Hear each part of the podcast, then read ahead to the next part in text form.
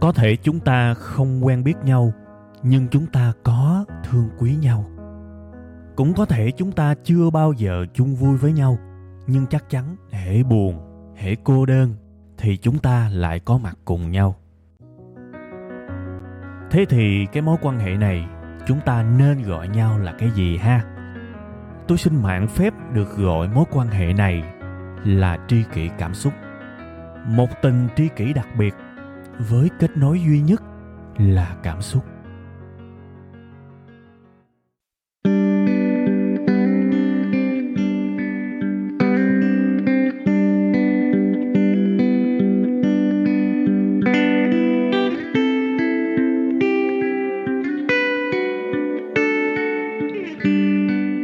Rồi rồi rồi, xin mến chào, xin kính chào tất cả quý vị và các bạn. Đây là Tri kỷ Cảm Xúc và đây là một buổi à, sáng thứ hai rất là nóng nực.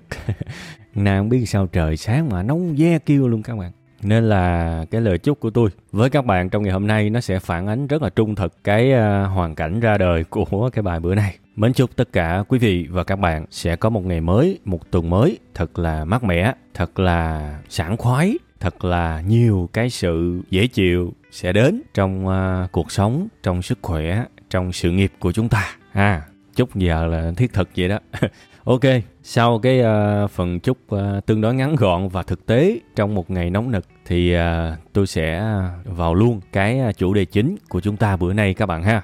Như là các bạn có thể đọc ở trên cái tiêu đề á nói làm sao để người khác chịu nghe ha nếu mà chúng ta phân rộng ra cái uh, chủ đề của cái bài bữa nay á, thì uh, sẽ có những cái tên tương tự giống như là làm sao để thuyết phục người khác đồng ý với mình. À nói sao để người ta chịu nghe và chịu làm theo mình thí dụ vậy. Rất là nhiều rất là nhiều những chủ đề tương tự. Cái bài này á, có view cái lượt download có nhiều hay không thì tôi không biết nhưng mà tôi chắc chắn một điều cái nhu cầu trong đời thực sẽ vô cùng nhiều. Nhu cầu trong đời thực vô cùng nhiều. Các bạn biết làm sao cái chủ đề này á, là cái chủ đề đích thị. Rất nhiều người hỏi tôi, rất nhiều người tâm sự với tôi, rất nhiều người comment cho tôi mà kêu tôi làm bài này. Mà các bạn biết mà, chủ đề này khó ve kêu chứ bộ, đâu phải dễ đâu. Nói sao cho người khác chịu nghe? Nhiều khi tôi nói các bạn, chưa chắc các bạn chịu nghe, đúng không? Mà giờ kêu tôi làm cái chủ đề mà phải nói là vô cùng nhức não luôn á. Nhưng mà thôi, lỡ hứa làm rồi, phải làm thôi. Vậy thì vô bữa nay cái chủ đề này ha. Nói gì nói, chủ đề khó quá, đâm ra là tôi cũng không có dám đường đột trả lời thẳng. Xin phép tất cả quý vị và các bạn cho phép tôi được trả lời nó me mé xíu. Cho phép tôi trả lời bằng những cái câu chuyện, những cái mẫu chuyện. Và đặc biệt là mẫu chuyện thứ hai, nó sẽ rất liên quan tới mẫu chuyện thứ nhất. Cũng như là mẫu chuyện thứ ba, nó sẽ liên quan tới mẫu chuyện thứ nhất và thứ hai. Kiểu như là càng ngày nó càng hé mở đó các bạn. Càng ngày nó sẽ càng liên kết lại nhưng mà đương nhiên á, thoạt đầu á, khi khi các bạn nghe từng câu chuyện á, mà tôi sắp kể cho các bạn á, thì các bạn sẽ thấy là nó nó vô duyên, nó chả liên quan gì lắm. Nhưng mà tôi đã cố tình cấu trúc cái bài này nó theo cái hướng đó. Nên hy vọng là từng cái bước chậm chậm từ từ của tôi sẽ làm cho tất cả chúng ta có thể trả lời được một cách à, rốt ráo, sâu sắc, gốc rễ cái câu hỏi của cái tập bữa nay ha nói sao để người khác chịu nghe? Giờ mình vô cái câu chuyện số 1 đi ha. Câu chuyện này à, thoạt nghe thì nó chả liên quan gì tới cái chủ đề của cái bài đâu. Thôi thì cứ coi như nghe chuyện vui vui thôi. Đây là câu chuyện tôi tạm đặt tên là câu chuyện cơm gà. À, thú thật với các bạn luôn à, cơm gà đặc biệt là cơm gà xối mỡ là một trong những cái món mà cực kỳ khoái khẩu của tôi. Tôi nhớ là cách đây tầm chục năm đó, đó là một trong những cái cơn thèm của tôi. Bên cạnh cơm tấm xương bị trứng thì cơm gà xối mỡ, đặc biệt là cơm gà xối mỡ mà người việt gốc hoa bán đó, là phải gọi là niềm đam mê của tôi luôn. Thiệt các bạn, có những chỗ họ làm cái nước tương ăn với cơm gà xối mỡ phải gọi nó ngon, kinh khủng luôn các bạn, nó ngon. Mà tôi á, tại vì tôi thích trải nghiệm mà, tôi cũng ăn nhiều quán lắm, đương nhiên là không có tiền để ngày nào cũng ăn đâu. Nhưng mà khi mà để dành miếng miếng rồi đó, giữ giữ rồi đó, thì bắt đầu tôi lại ăn cơm gà xối mỡ. Và tôi ăn rất nhiều nơi bán có nơi thì cái miếng gà nó mềm, nhưng mà ở ngoài thì nó cứng. Đó, vẫn ngon. Có nơi thì cơm chiên nó hơi dính dính, vẫn ngon. Có nơi thì cơm chiên nó rời rời ra vẫn ngon. Có nơi thì nước tương nguyên chất. Có nơi thì nước tương độc quyền. Có nơi thì cái nước tương nó lỏng. Có nơi thì nước tương nó nó quẹo quẹo lại. Mà cái đặc điểm chung là tôi ăn rất nhiều tiệm và tôi thấy nó đều ngon theo một cái kiểu riêng các bạn. Nói như thế để các bạn hiểu là tôi bị ghiền cái món đó các bạn. Có thời gian tôi ăn mà ngày mai là nghèo á nha may là nghèo á mà ăn mà nó nổi mụn. Cục nào cục nấy chà bá lửa luôn á. Bây giờ thì tôi ít ăn lại rồi tại vì tôi biết có những cái uh, tác hại của dầu mỡ. Đó. thì tôi cũng rất hạn chế nhưng mà lâu lâu thì thèm quá cũng dứt hộp hai hộp. Đó tại sao tôi lại kể cái câu chuyện này? Tại vì tôi muốn các bạn hiểu là tôi rất là hiểu về cái món ăn này nha. Mà không chỉ là cơm gà của người hoa bán đâu mà còn cơm gà của người bắc trung nam thì tôi ăn ráo hết. Đặc biệt là miền trung có cơm gà tam kỳ cũng ngon nhất là cái đồ chua đó. Tôi bị ghiền với cái món kiểu vậy các bạn. Bị ghiền kiểu đó. Mà các bạn chưa biết tôi đang kể gì mà đúng không? Chỗ này là chỗ khè các bạn thôi. Kiểu ta đây mà. Ý nói với các bạn là tôi cũng có am hiểu về cơm gà đó nha. Giờ mình vô cái cái cái ý chính của cái câu chuyện này. Cách đây rất lâu rồi. Ờ, vô tình. Đọc được ở trên báo đó các bạn. Tôi vô tình tôi biết được một cái thương hiệu cơm gà rất là nổi tiếng ở châu á ở châu á, tức là họ bán ở nước ngoài chứ không phải họ bán ở việt nam. Và tại vì tôi là ghiền cơm gà mà mà cái lúc mà tôi đọc được bài báo đó tôi nghèo lắm, không có điều kiện đi nước ngoài. Nghèo thấy bà luôn mà mơ ước gì đi nước ngoài. Nên là mình mình chỉ ghim được cái thông tin đó thôi. Nhưng mà mình nhớ mãi cái thương hiệu đó. Nhớ tới mức mà nó vô tiềm thức mình luôn. Mặc dù là mình không hề mãi may tới cái việc đi nước ngoài hay không. Rồi bẵng một ngày đẹp trời, sau đó rất nhiều năm, mình đi nước ngoài thiệt nhưng mà mắc cười cái vậy nè. Cái ngày mình đi nước ngoài mình lại quên bà nó cái thương hiệu cơm gà đó à. Lại thêm cái mắc cười nữa. Làm như nó nó ghim vô người mình nó sâu lắm hay sao? Tình cờ các bạn. Tình cờ tôi ở nước ngoài tôi không nói cụ thể nha. Mắc công các bạn bảo là quảng cáo này nọ mệt lắm. Nhiều người họ bị nhạy cảm với cái sự quảng cáo á, nên tôi phải nói cái kiểu mà gian gian díu díu mập mờ vậy ai muốn đoán gì đoán. Tình cờ cái lần mà đi nước ngoài đó tôi đi ngang chính cái tiệm cơm gà đó luôn. Và khi mà tôi đi ngang nó chưa mở luôn bạn nhưng mà bằng một cái, phải gọi là một cái cái tiềm thức, cái vũ trụ gì đó, tôi nhận ra ngay cái tiệm đó luôn. Tôi đứng, tôi chờ nó mở, tôi tôi mua. Tại vì rất rất nhiều năm về trước, tôi đọc được về cái thương hiệu người ta cho là nổi tiếng nhất châu Á mà, về cơm gà mà. Thì bây giờ mình thấy nó rồi, mình phải ngừng lại mình coi. Bắt đầu, đúng giờ người ta mở, tôi vô tôi ăn. Các bạn biết chuyện gì xảy ra má ơi, nó ngon ngỡ ngàng luôn các bạn. Nó không phải nói quá. Ngay từ đầu á, tôi đã show ra cái lý lịch cơm gà. của tôi cho các bạn biết, để các bạn hiểu là tôi ăn rất nhiều. Và thực sự cái vị của cái tiệm cơm gà mà ở nước ngoài đó cái tiệm nổi tiếng đó đó, nó hoàn toàn khác biệt các bạn. Tới bây giờ tôi vẫn không hiểu là họ làm sao ra được cái mùi đó luôn á, và nó rất là vừa miệng, ít nhất nó rất phù hợp với cái khẩu vị của tôi, một cái người thích cơm gà. Và các bạn biết là khi mà cái gì mà người ta ăn rất nhiều á thì lỡ mà họ ăn trúng một cái chỗ dở là họ sẽ cảm thấy rất là khó chịu. Ví dụ tôi nhiều khi tôi mệt quá, tôi đi tiện đường ở đâu đó, tôi thấy một cái tiệm cơm gà, tôi tấp vô tôi ăn. Mà họ chiên qua loa, gà họ làm không kỹ hoặc là gà dởm này nọ được mình ăn mình cảm thấy nó nó nó chán lắm các bạn, không ăn nổi luôn á. Tại vì mình đã ăn rất nhiều quán ngon rồi, tự nhiên có một quán dở là mình khó chịu lắm. Này cũng hơi xấu tính nhưng mà tôi thông cảm ha kiểu đói dễ cọc lắm mà, quay trở lại câu chuyện cái quán ở nước ngoài. Công nhận nó ngon thiệt các bạn. Tại vì mình vừa phát hiện ra một cái điều mà nó nó quá là tự hào đối với mình đó, mình thấy nó ngon quá. Mà con người thì luôn cần ai đó đồng tình với mình mà. Tại vì cái thời điểm đó thì tôi cần ai đó đồng tình với tôi lắm. Chưa có, chưa chưa có gì giống như bây giờ. Thế thì ngay khi mà tôi ăn xong cái dĩa cơm đó, tôi lên google, tôi search cái tên của cái quán cơm gà đó đó. Để làm gì các bạn biết không? Để kiếm những cái review ở trên mạng và vô đọc những lời khen vì tôi mảy may, không phải là mảy may nữa mà tôi tin chắc luôn á, là chắc là với cái vị này á, ai cũng phải khen thôi. Và tôi lên mạng để tôi đi tìm những cái người khen giống mình vì nó ngon quá. Mà các bạn biết chuyện xảy ra không? Tới khi lên mạng tôi mới tá hỏa ra rất rất rất rất nhiều lời chê.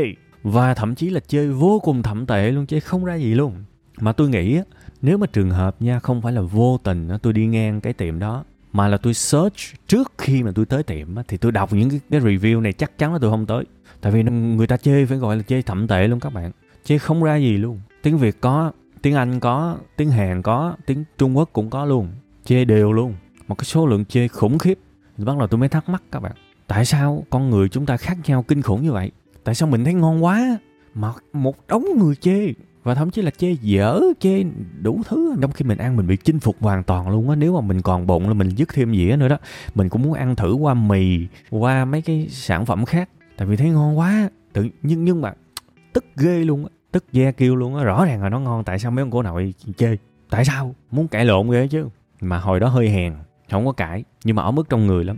Thứ nhất là hơi hèn thứ hai là muốn cãi á, phải đăng ký những cái tài khoản trên những cái diễn đàn đó để cãi. Lười nhưng mà cảm thấy tức lắm tôi cứ nghĩ mãi về cái việc này. Tại sao nó ngon thật mà? Và mình không phải mình nói mình nó bừa. Rõ ràng mình đã ăn rất nhiều quán và mình biết đó là một cái vị tuyệt vời. Tại sao mọi người vẫn chê? Tức lắm bạn. Và không chỉ đó là một tình huống đâu. Sau này còn vô vàng nhiều tình huống khác. Mà tôi thấy rõ ràng là nó như thế này. Mà tại sao đầy người nghĩ nó là như thế khác? Có một giai đoạn ở đầu của tôi tràn ngập những cái sự thắc mắc như thế và tôi rất muốn biết tại sao người khác lại nghĩ như vậy. Và tôi cũng rất muốn nói cho người khác biết là khẩu vị của bạn có vấn đề. Bạn coi là cái lưỡi của bạn đi chứ nó ngon vậy mà bạn bị gì á thí dụ vậy. Nhưng mà cho đến một ngày tôi nhận ra cái điều này nè các bạn. Đây là kết quả của cái việc mà tôi đọc sách và tôi bắt đầu tìm hiểu về những cái hơi tâm linh xíu. Thì tự nhiên á, làm như nó tích lũy các bạn. Sau một khoảng thời gian á bắt đầu á, tự nhiên tôi đặt cho mình cái câu hỏi này, tôi chợt nhớ về cái câu chuyện cơm gà năm bảy năm gì về trước á, lâu lắm rồi. Tự nhiên tôi chợt nhớ từ hiện tại gần gũi, tôi chợt nhớ tới cái quá khứ xa xôi và tự nhiên tôi đặt cho mình một câu hỏi. Nếu mà bây giờ giả sử có một cái sàn đấu võ đài đi, sàn đấu võ mồm thì đúng hơn và tôi ngồi đó. Trước mặt tôi là một người đối nghịch với tôi và tôi ngồi tôi cãi lộn với họ để tôi thuyết phục họ, cơm gà chỗ này ngon giả sử có một cái cuộc tranh cãi như vậy luôn á, vậy thì thí dụ tranh cãi xong thì được cái lợi gì? Cuộc đời này có được cái lợi gì không? Không. Quán người thấy ngon, kẻ thấy dở, cuộc đời này không có cái lợi gì cả. Vậy thì cái mục đích của cái cuộc tranh luận này, bắt người khác phải đồng ý với mình, cho một cái sự khác biệt quan điểm, để làm gì? À để tôi thấy sướng, chứ cuộc đời này chả được cái gì thêm. Bây giờ tôi tôi ngồi, tôi lấy kiến thức trên dưới gì ra, tôi thuyết phục cái ông đối diện, cuối cùng ép ổng phải đồng ý là cơm gà chỗ đó ngon nó không ngon, tại sao nó nổi tiếng? Thí dụ như vậy. Ngồi lý luận đủ thứ hết trên đời này, nhân danh đủ thứ hết. Cuối cùng hết, chỉ để cho cái tôi của mình nó sướng thôi. Và đây là bắt đầu quay trở lại câu chuyện của chúng ta nè. Nãy giờ dắt các bạn đi hơi xa. Lâu lâu kể luôn chuyện văn hóa, du lịch. Bây giờ các bạn chiêm nghiệm thử coi đúng không? Rất nhiều khi chúng ta muốn người khác nghe theo mình đồng ý với mình chưa chắc là vì chúng ta đang nói một cái chân lý gì đó, mà chỉ đơn giản là chúng ta đang nói một cái ý kiến thôi, một cái quan điểm thôi. Và chúng ta cảm thấy không tha thứ được nếu ai đó khác quan điểm với mình nhưng mà giả sử chúng ta làm hết sức để bắt người ta đồng ý với mình đi, thì cái hành vi đó nó cũng chả có bổ béo gì ở cuộc đời này cả, vì cuộc đời nó không có cái lợi gì hơn. Chỉ là bạn cảm thấy sung sướng thôi. Chính mình cảm thấy sung sướng xíu. Tại vì à mình đúng và à vui quá, tụi bay sai. Đó là cái ý nghĩa của cái câu chuyện đầu tiên mà tôi muốn nói đến các bạn. Rất nhiều phần trăm trường hợp khi mà chúng ta muốn người khác đồng ý với mình, đôi khi nó chỉ là một cái câu chuyện tầm xàm, giống như là cái câu chuyện cơm gà thôi. Và chúng ta chiến đấu để người khác đồng tình với mình á kết cục, cuộc đời này chả được thêm gì cả. Ngoại trừ cái việc ừ tôi muốn tôi đúng vậy thôi, chứ nó cũng có thanh cao gì. Và tôi nghĩ đó là sự lãng phí. Nếu bạn hỏi là, nói sao để người khác nghe? Làm sao để thuyết phục người khác? Thì tôi sẽ hỏi ngược lại bạn. Bạn tính thuyết phục người khác để làm gì? Vì điều gì? Cái chỗ này các bạn sẽ phải trung thực. Vì tôi biết sẽ có nhiều người bảo là, em thuyết phục người khác vì họ, nhưng mà ngay cả những cái câu chuyện rất đơn giản. Cái món này người thì bảo ngon, kẻ thì bảo dở kể nhau chí chế thì vì ai? Có vì người ta đâu rồi người, một người nào đó mặc một bộ đồ mà chính cái người đó họ rất thích, mình thấy xấu, mình cãi lộn với người ta té tát luôn. Tranh luận cái bộ đồ đó là đẹp hay xấu thì cái đó vì mình chứ vì người ta đâu, vì rõ ràng người ta thấy đẹp mà. Chỉ có mình thấy xấu thì mình mình thuyết phục người ta đồng ý với mình là vì mình chứ vì người ta đâu. Ha, đây là cách để chúng ta trả lời một câu hỏi hóc búa. Làm sao để người khác nghe mình? Để bây giờ phải hỏi thêm ngược lại một câu. Mục đích là gì? Và nếu là mục đích chủ yếu của cái cuộc tranh cãi này chỉ để mình được đúng thôi thì thôi dẹp, đừng đừng thuyết phục người ta làm gì. Mệt lắm. Ha đó là cái ý nghĩa số 1 của câu chuyện thứ nhất. Vừa qua câu chuyện thứ hai, lại dính tới đồ ăn nữa. Bữa nay bắt đầu lan man qua mấy cái câu chuyện ẩm thực, du lịch, văn hóa cho nó vui. Tại vì thực ra tự nhiên cái làm cái tập này, cái đầu tôi nó tự liên kết tới mấy cái chuyện ăn uống, du lịch, chơi bời rồi này nọ các bạn. Thế thì bây giờ nè, câu chuyện thứ hai tôi tạm đặt là câu chuyện quán lẩu. Ghê không? Câu chuyện số 1 đặt là câu chuyện cơm gà, thì câu chuyện số 2 đặt là câu chuyện quán lẩu giờ thí dụ bạn vô một quán lẩu đi. Một cái quán lẩu rất nổi tiếng nha. Và giá cũng tương đối cao đi. Tại vì giá cao rồi mình vô nó mới đẳng cấp, đúng không? Bạn vô bạn ăn. Kêu món bình thường. Nước lẩu, rau, mấy cái đồ nhúng này nọ. Ok. Bạn ăn xong, bạn phát hiện ra quán lẩu không có ngon. Mặn quá. Mà tính của bạn thì nghe thẳng mà. Có gì nói đó. Nên là bạn không có kìm được. Bạn không có muốn mang cái bực dọc này về nhà. Thế là bạn kêu quản lý ra. Bạn nói thẳng vô mặt quản lý luôn. Em ơi lần đầu anh ăn quán này mà chắc anh không quay lại đâu. Mặn quá ăn không nổi. Gì đâu mà ăn uống nước muốn chết luôn mà vẫn mặn. Lúc này quản lý mới rối rít xin lỗi dạ dạ xin lỗi anh dạ xin lỗi anh. Thí dụ như vậy. Lượt kể mà cho nó lẹ đi ha. Thì bạn mới bảo là bạn mới nhấn mạnh lại một cái chi tiết nữa thôi. Mốt anh không quay lại anh ăn nữa đâu. Anh không thích khẩu vị nó không ngon. Cái bắt đầu quản lý mới xin lỗi. Quản lý mới nói tiếp dạ em rất xin lỗi anh. À, em sẽ báo với bếp và sẽ có những cái ờ, thay đổi về à, mặt à, khẩu vị tụi em sẽ hết sức nghiêm túc nghiên cứu và hy vọng nếu có một cái dịp anh quay lại thì anh sẽ có một trải nghiệm khác thay cho một lời xin lỗi thì à, bên em tặng anh một cái à, voucher giảm 200 ngàn cho cái lần ăn tiếp theo xem như là một cái lời à, xin lỗi mà quán em gửi đến anh cho cái trải nghiệm không hay này. Wow, tự nhiên ăn xong thấy ông ngon. Góp ý, tự nhiên được cho cái voucher 200 ngàn. Mà trường hợp nếu mà không góp ý thì đâu có được cái voucher này đâu. Cảm giác, ủa sao đợt này mình nói mà người ta nghe dữ ta?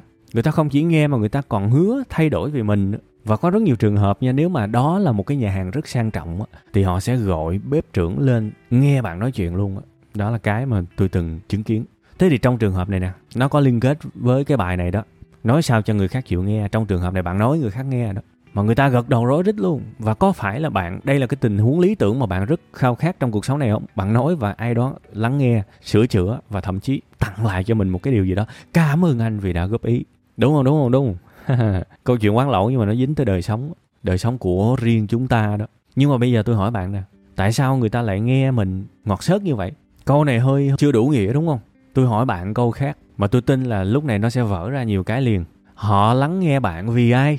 À, họ lắng nghe bạn vì ai khi bạn góp ý là mặn quá, bạn sẽ không quay trở lại và đặc biệt nếu mà bạn đi một nhóm tầm 10 người đi, khi bạn nói là bạn sẽ không quay trở lại nữa thì họ sẽ để ý và họ tính được cái bài toán là, trời ơi, cái anh này anh có điều kiện, anh dắt 10 người đi mà anh không quay lại thì quán mình cũng thiệt thôi. Ví dụ vậy. Rồi có những người đi nhưng mà cầm theo cái điện thoại quay quay nói nói. Chủ quán nhìn thấy là chắc là cái này chắc là reviewer rồi, tiktoker rồi. Rồi rủi là mấy ổng về, mấy ổng review xấu mình rồi bắt đầu quán dính khủng hoảng rồi rất nhiều thứ. Thế thì quán rất là lắng nghe, quán rất là cầu thị. Nhưng tôi hỏi bạn, cái sự lắng nghe, cái sự cầu thị của họ là vì ai? Vì mình á, vì họ vì họ nói ra hơi phủ phàng. Trước mặt mình á, các quán sẽ bảo là vì quyền lợi của anh, em sẽ thế này, em sẽ thế kia. Nhưng cốt lõi lớn nhất của kinh doanh là lợi nhuận. Và cái việc, cái sự không hài lòng của bạn á, nó ảnh hưởng tới lợi nhuận của người ta.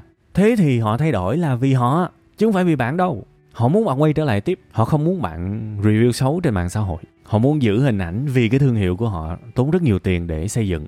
Đúng không? Vì họ hết đấy. Vậy thì cái nguyên tắc số 2 của câu hỏi nếu bạn hỏi tôi, làm sao để người khác nghe mình? Làm sao thuyết phục người khác? Và họ chỉ nghe mình khi nào? Khi họ thấy họ nghe mình và làm theo lời mình có lợi thì họ mới nghe, chứ không họ không nghe đâu. Mà cái lợi này á, chính người đó phải thấy nha. Chính người đó phải thấy, chứ không phải là cái miệng mình nói. Miệng mình nói không ăn thua. Chính họ phải cảm thấy. Vì quyền lợi của người ta người ta mới thay đổi thôi. Còn người ta không thấy một cái lợi gì trong cái lời góp ý của mình này nọ đồ thì tôi nghĩ là mình cũng phải biết thân biết phận của mình. Các bạn đôi khi có những cái góp ý của bản thân mình đó bạn góp ý cho em bạn, cho chị bạn, cho anh bạn, cho mẹ bạn, đôi khi nói các bạn đừng buồn chứ đôi khi những cái người bị các bạn góp ý họ không thấy cái lời góp ý đó có gì make sense, có cái gì mà tốt đẹp cho họ cả. Và họ không làm theo bạn cái bạn bực. Nhưng mà bạn thực tế giùm tôi cái, nhiều khi đúng là cái lời mình nói chỉ thỏa cái tôi của mình thôi chứ người ta không thấy họ có cái lợi gì cả. Thì họ không nghe mình thôi hãy nhớ cái câu chuyện quán lẩu giùm tôi cái nha.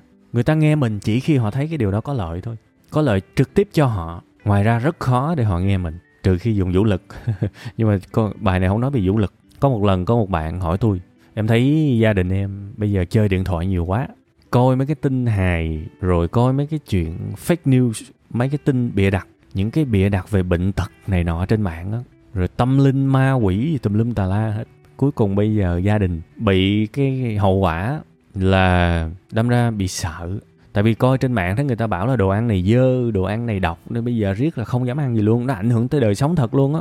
Rồi có những cái kênh mà họ làm về tâm linh á, nhưng mà không phải là tâm linh theo cái gốc rễ, mà những cái bậc hiền triết đã để lại cho chúng ta. Đây là tâm linh theo cái kiểu gì đoan kiêng cái này, cử cái kia, cái chân phải bước dày, cái đồ phải mặc cái kia.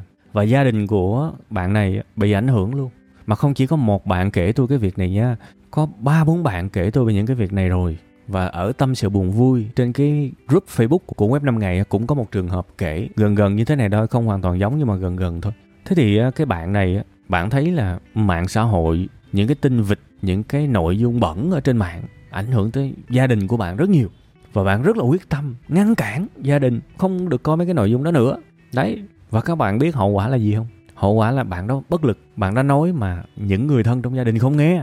Không nghe. Bất lực toàn tập luôn. Mà bạn đó lại rơi vào một cái trường hợp mà tôi cho là tệ nhất trong cái việc thuyết phục người khác. Là gì các bạn biết không? Mình muốn người khác làm một cái điều gì đó, nhưng họ không làm.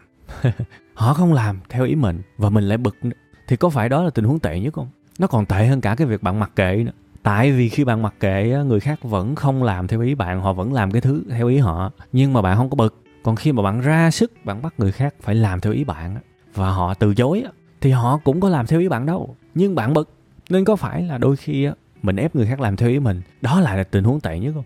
Và cái câu chuyện thứ hai này chúng ta giải thích được cái nguyên do tại sao mình nói mà người khác không nghe, tại vì họ không thấy cái lợi của họ trong lời nói của mình, trong cái lời khuyên của mình. Mình bảo là đừng có coi mấy cái đó hại lắm, đừng có coi cái đó thế này thế nọ đó là vì bạn thấy như vậy, chúng ta thấy như vậy thôi, chứ cái người thích những cái nội dung đó, nó hấp dẫn lắm. Tự nhiên bắt người ta bỏ cái thứ hấp dẫn của người ta, đâu có được. Chính cái điều mà người ta nghĩ là tốt, mà bạn lại đi kêu người ta bỏ.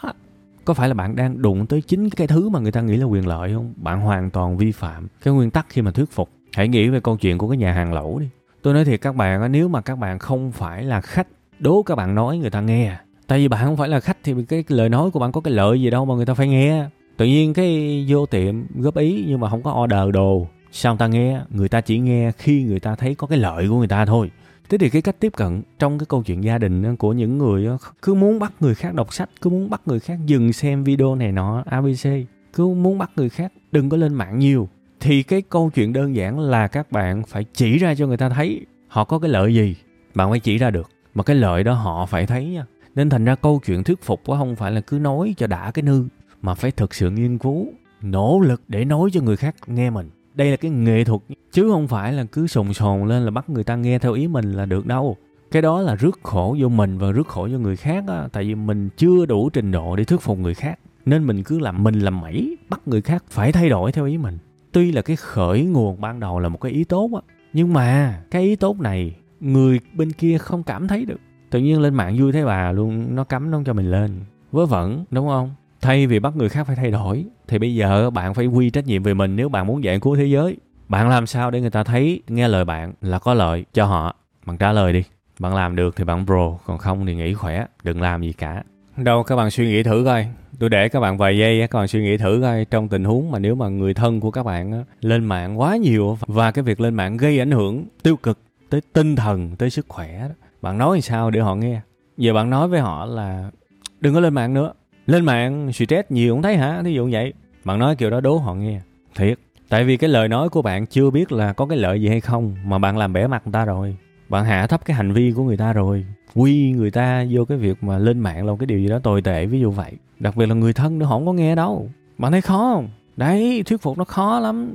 Nên phải uống lưỡi, suy nghĩ nát nước luôn á, trước khi mà mình khuyên một ai đó chứ không phải không có dễ đâu. Mà cuộc đời này người ta cứ thích đi giải cứu thế giới, người ta cứ thích khuyên người khác, muốn người khác lắng nghe mình mà không hề ý thức được. Đây là cái việc rất là khó. Thế thì về cái mặt kỹ thuật thì à, chắc là tôi hẹn các bạn ở một cái bài khác ha.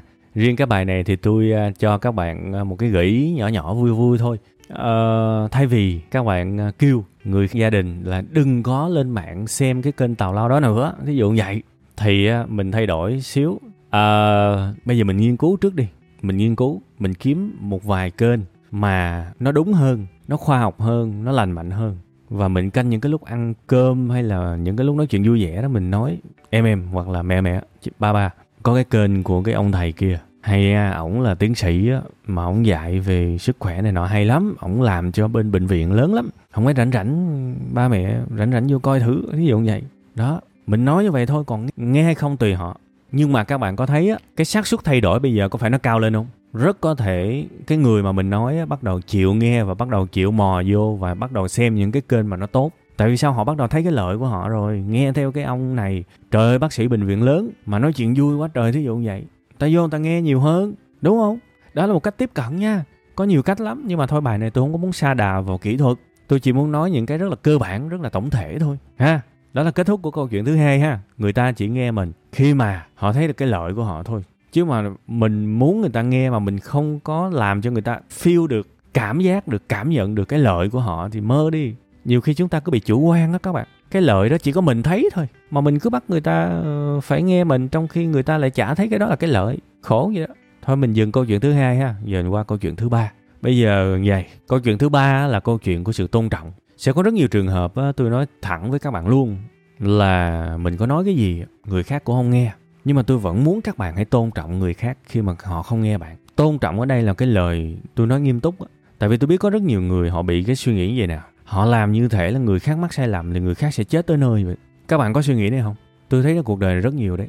Có nhiều người á, họ coi thường người khác. Tuy là họ không nói thẳng ra là tôi coi thường bạn, nhưng mà cái cách họ nhìn người khác ra một cái quyết định sai á, nó nói rõ lên cái sự coi thường đó. Họ làm như thế là người này quyết định sai lầm là chết tới nơi. Và họ làm đủ cách để can thiệp và bắt người ta phải nghe theo lời họ. Trong khi thực chất nha, mắc sai lầm ở cuộc sống này là cái điều rất bình thường. Có chắc là các bạn không mắc sai lầm không? Không, tất cả chúng ta đều mắc sai lầm và tôn trọng người khác là đôi khi để cho họ đừng mắc sai lầm.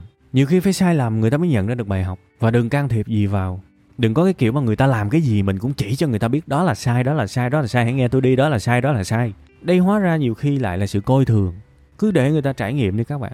Tôi gặp rất nhiều tình huống trong cuộc sống này. Ví dụ anh em hoặc là vợ chồng, cứ thể mà một trong hai người mà có những cái quyết định mà nó hơi nguy hiểm xíu. Ví dụ ví dụ ông chồng cũng đầu tư đi, là bà vợ lúc nào cũng sồn lên hết. Bà vợ lúc nào cũng dãy nảy lên, phản đối anh nhìn đi, trời ơi, bao nhiêu người lỗ sốt quần anh ơi, đừng đừng anh ơi, vợ con ra tre ở anh ơi, thí dụ như vậy.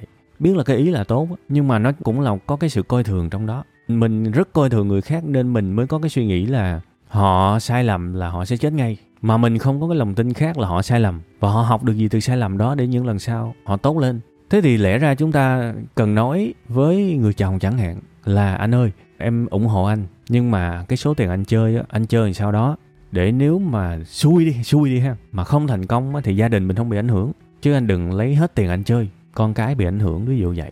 Ông chồng nào mà nghe cái lời đó là ấm áp lắm các bạn. Và ổng sẽ chơi vô cùng thận trọng luôn á. Vì ổng liên kết được giữa cái hành động mua bán đầu tư với cái vận mệnh của gia đình này là ổng chơi thận trọng lắm.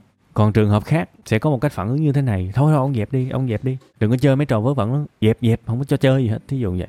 Thì có thể cái người kia họ tự ái liền đó. Nó là mầm móng của sự tan vỡ đấy chứ đừng nghĩ là thao túng được người khác. Cái phần số 3 này rất đơn giản thôi. Hãy tôn trọng người khác. Cho người ta được sai. Nếu có thể giúp được họ đó, thì chỉ có hai cách giúp thôi. Một là nói ngay từ đầu để họ đừng rơi vào những cái sai chí mạng thôi. Vẫn để họ chơi. Nhưng nếu mình có kiến thức trong cái lĩnh vực đó, mình hãy rào trước họ, cho họ biết là đó là một hành vi rủi ro và bạn nên quản lý rủi ro. Vậy thôi, họ nghe mình hay không nghe mình là quyền của họ. Phải để cho người ta được sống cái cuộc đời của người ta. Đấy, đó là cách giúp thứ nhất nha còn cách giúp thứ hai á cái cách giúp này á, là một cái cách giúp rất là trí tuệ và rất dũng cảm để người ta ngã luôn. Tại vì mình biết á, khi người ta muốn làm một cái điều gì đó mình can cũng không được. Mình can á, thì người ta có cảm giác là mình cản trở. Và mình biết là mình can không được mà. Vừa can không được và vừa để người ta ghét mình thì có phải là lại rơi vào cái tình huống xấu nhất không? Tệ nhất không? Không. Chẳng thà phớt lờ luôn. Phải gọi là run rẩy con tim đó các bạn. Đôi khi mình biết một cái người làm sai rủi ro cho họ mà mình không can được mình phải nén trái tim mình lại, hồi hộp và để họ được sống cuộc đời của họ. Nhưng mình luôn ở trong tâm thế là tôi sẵn sàng chờ nếu bạn gọi thì tôi trợ giúp. Thì đó là một cái cách thương mà tôi cho là trí tuệ. Đương nhiên mình không phải mình trù cho nó sai để mình lao vào mình giúp, nhưng mình luôn ở trạng thái tôi sẵn sàng. Bạn cần cái nào tôi giúp liền. Nếu bạn lỡ vấp ngã, đương nhiên đây không không nói những câu chuyện phạm pháp này nọ nhé với những cái như thế thì phải nhào vô mà can liền mạnh mẽ luôn. Nhưng mà ở đây sẽ có những cái câu chuyện, ví dụ như một thanh niên mới có 23 24 tuổi mà đòi làm chủ và với một cái số vốn rất lớn, và bây giờ nó quyết tâm quá, thì bây giờ phải làm sao? Nếu bạn là người nhà của nó, đúng không? Thì chỉ có hai cách thôi. Ít nhất với cuộc đời của tôi tôi thấy có hai cách là vẹn toàn nhất thôi. Một là quyết tâm là không cản, nhưng nói rõ cái hành động đó nguy hiểm ra sao, rủi ro ra sao, và nó cần phải quản lý tốt rủi ro, vậy thôi làm sao để thua và lỡ có thất bại thì vẫn tiếp tục nuôi được ước mơ của mình thay vì té một lần là ngủm luôn. Thì nó nghe hay không tùy nó. Còn cách thứ hai, đó là sao?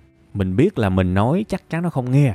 Thế thì cứ để nó làm thôi. Mình hồi hộp, mình nén trái tim mình lại luôn hồi hộp và kiên nhẫn để một ngày nào đó nếu lỡ nó xui, nó thất bại thật, nó gõ cửa mình, thì mình sẽ là người sẵn sàng ôm nó, động viên nó, giúp đỡ nó. Thì lúc đó mình nói cái gì nó cũng nghe cả. Và mình vẫn nhìn nó với một cái sự tôn trọng to lớn không sao, em làm lại được hay là con làm lại được? Thì cái tấm lòng bao dung bác ái nó phải là như vậy các bạn. Chứ không phải thấy người ta khởi nghiệp làm đủ mọi cách để bắt người ta phải nghe theo ý mình. Thì cho dù đó là ý tốt, nhưng mà người ta cũng không cảm nhận đó là một ý tốt đâu, và người ta ghét bạn tới cả đời luôn á, vì bạn là người cản trở người ta.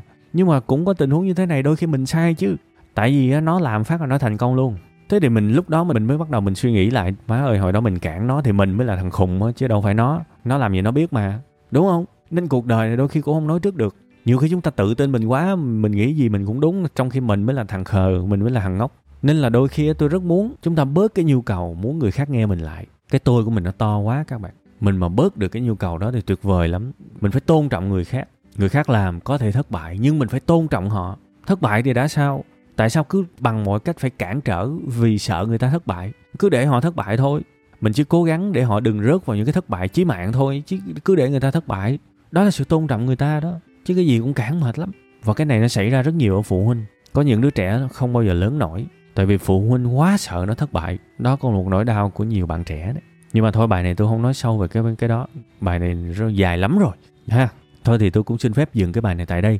Thực chất cái chủ đề này các bạn, phải gọi là nếu muốn nếu muốn nha, có thể nói được thêm tiếng đồng hồ nữa. Và tôi biết là tôi đang nói hơi thiếu, có nhiều cái khía cạnh khác mà tôi chưa giải quyết trong cái câu chuyện này thôi thì uh, tôi mong các bạn xem cái phần này giống như cái phần tôi ngồi nói chuyện chơi chơi với các bạn thôi ha. Sẽ còn nhiều cái khía cạnh khác mà tôi nói còn thiếu thì thôi tôi hẹn các bạn trong một cái tập khác đi ha. Để mà tôi nói sâu hơn. Còn riêng cái tập này à, ba cái ý chính. Một là câu chuyện cơm gà hai là câu chuyện quán lẩu và ba là câu chuyện về sự tôn trọng cho người khác được quyền thất bại. Đó là sự tôn trọng. Và đừng xem cuộc đời của người khác như thể là họ thất bại cái họ chết tới nơi. Đó là sự xúc phạm người ta đó thưa các bạn phải cho người ta sai để người ta được đúng chứ, đúng không? Nha, hy vọng là bài này sẽ vui vẻ hữu ích với các bạn. Chiều dài của nó thì rất là dài so với những tập gần đây. Tại vì cũng có nhiều người bảo tôi là nói gì mà ngắn quá, mới chạy có mấy vòng là hết. Tại vì nhiều người nghe tri kỳ cảm xúc khi mà chạy bộ mà họ bảo là mới chạy có mấy vòng hết ba chương trình rồi. Thì thôi, bài này tôi cố tình tôi làm dài dài một xíu để các bạn chạy được hết mấy vòng ha. Thôi, bye bye ha. Xin chào và hẹn gặp lại.